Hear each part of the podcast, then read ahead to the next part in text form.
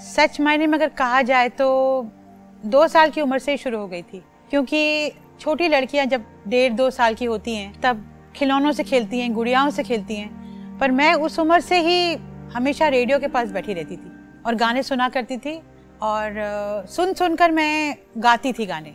और मेरी जो मम्मी हैं, वो क्लासिकल सिंगर हैं। उन्होंने ये नोटिस किया कि मुझे गाने का बहुत शौक है और मुझे गुड़ियाओं से खेलने से बेहतर लगता है गाने सुनना और गाने गाना। तो मम्मी क्लासिकल सिंगर थी तो घर में रियाज रियाज करती थी, उनके गुरुजी आते थे तो मैं उनके पास बैठ के उनको सुना करती थी।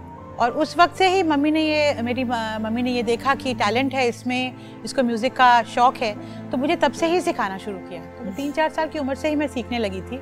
पाँच साल की उम्र से मैंने एक फॉर्मल तरह से गाना शुरू कर दिया क्योंकि उन दिनों मैं कैलकटा में रहती थी। वहीं पर मेरी पैदाइश हुई। I am born and brought up in Calcutta तो वहाँ पे मैंने All India Radio Calcutta All India Radio से मैंने एक अपना पहला गाना, भजन का प्रोग्राम था। उसमें मैंने एक भजन गाया था। तो समझ लीजिए, तब से ही एक शुरुआत सी हो गई थी। फिर धीरे धीरे धीरे धीरे किस्सा आगे बढ़ता गया।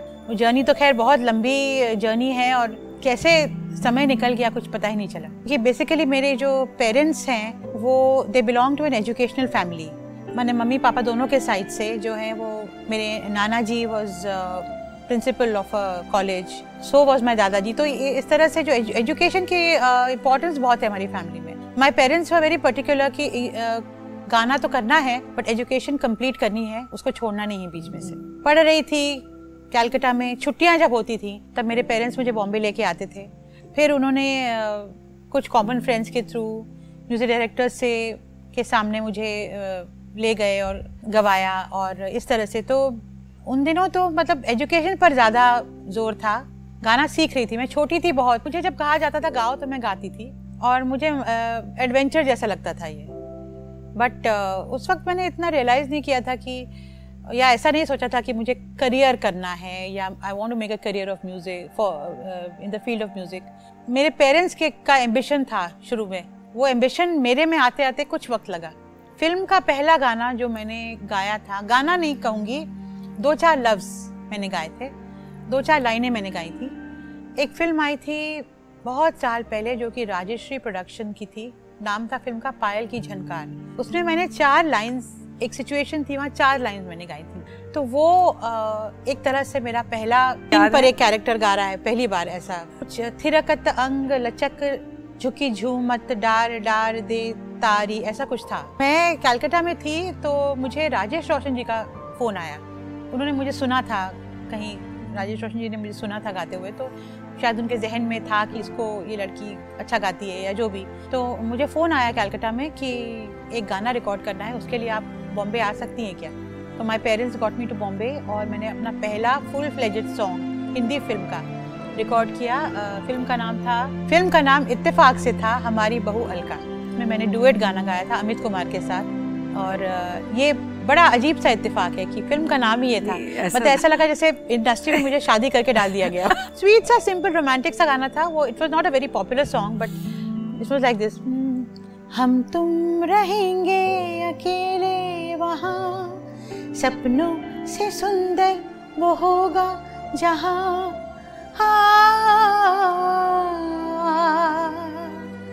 I to sing because I enjoyed singing उन दिनों लाइव रिकॉर्डिंग्स होती थी। हाँ. पूरा ऑर्केस्ट्रा साथ ऑर्केस्ट्रा में होता तो उसका एक अलग आ, मज़ा था। आई टू एंजॉय कि मुझे अच्छा लगता था। सारे म्यूजिशियंस बजा रहे हैं मेरे साथ में गा हमको पता था कि रिकॉर्डिंग करनी है तो ऐसे ही होती है रिकॉर्डिंग हमको वी डेंट नो कि जैसे आज जो होता है उन दिनों हम सोच नहीं सकते थे कि ऐसा भी हो सकता है। हमने जो सीखा था कि यही सीखा था कि रिकॉर्डिंग ऐसे ही होती है। म्यूजिशियन सब साथ होते हैं और हम हम उनके साथ गाते हैं। और मुझे बहुत मज़ा आता था गाने में उस तरह से। नियमित रियाज करना बहुत ज़रूरी होता है और डेफिनेटली करती हूँ।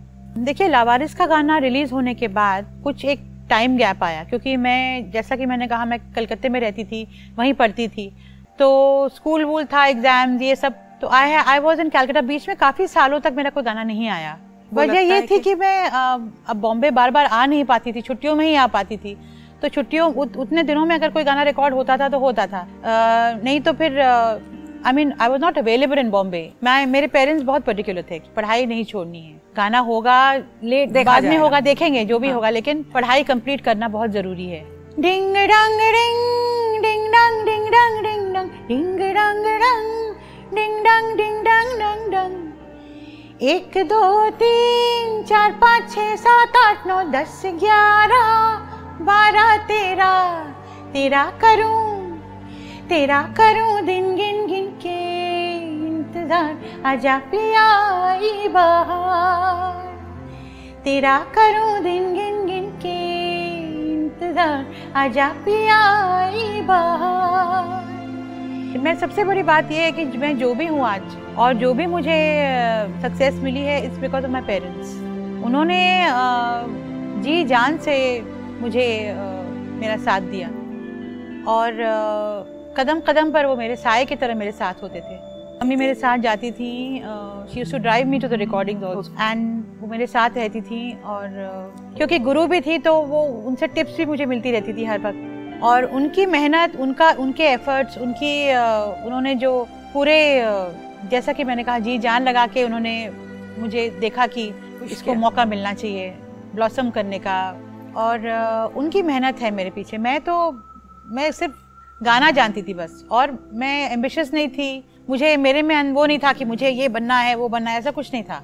माँ बाप ने मुझे इतना प्रोत्साहित किया, मुझे इतना मोटिवेट किया और हर हर जगह मुझे सा, मुझे, मेरे साथ जाते थे, मुझे सपोर्ट करते थे हर तरह से। मम्मी मेरे साथ हमेशा होती थी। हमेशा होती थी।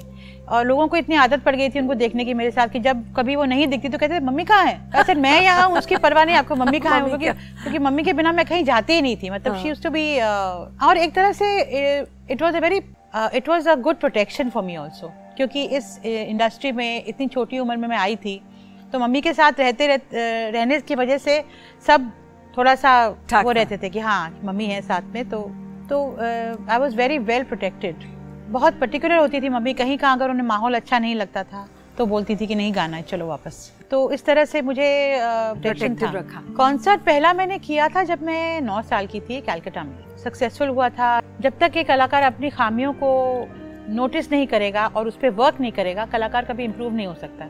तो दिस हेल्प मी मुझे बहुत से लोग कहते थे कि ओवर द ईयर्स आपकी सिंगिंग बेटर होती गई। तो मेरा यही कहना था कि दैट्स बिकॉज़ मैं अपने आप को क्रिटिकली एनालाइज करती जाती थी और जो मुझे लगता था कि मेरी जो कमजोरियाँ हैं मैं उस पर थोड़ा थोड़ी सी टू वर्क ऑन दैट कि अब अगली बार ऐसा ना लगे। तो ये करके it's kind of self educating yourself because I I strictly believe कि जिसमें जिस जिसकी रुचि होती है उसको वही करना चाहिए। क्योंकि जब तक आप दिल से कोई काम नहीं करेंगे आप अच्छा नहीं कर पाएँगे उस काम को। एक दिन आप यूँ हमको मिल जाएँगे। फूल ही फूल राहों में खिल जाएँगे। मैंने सोचा न था एक दिन ज़िंदगी इतनी होगी हँसी। झूमेगा आसमां, गाएगी ये जमी। मैंने सोचा न था, मैंने सोचा न था।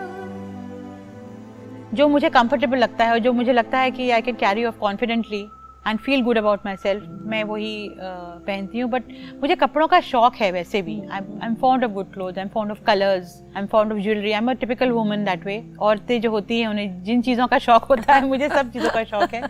हाँ ये अच्छा है, लेकिन सबको अपना ख्याल रखना चाहिए। लेकिन सिंगर के लिए सबसे ज़रूरी है आवाज़। आपने क्या कपड़ा पहना है और आप कैसे दिख रहे हैं, वो सेकेंडरी चीज़ है। वो सोने पर सुहागा है। लेकिन बेसिकली अगर अगर आपकी सिंगिंग सही तो है तो फिर इन सब चीज़ों का मायने नहीं है कि कोई मायने नहीं है। सिंगिंग अच्छी होनी चाहिए बाद में ये सब आता है।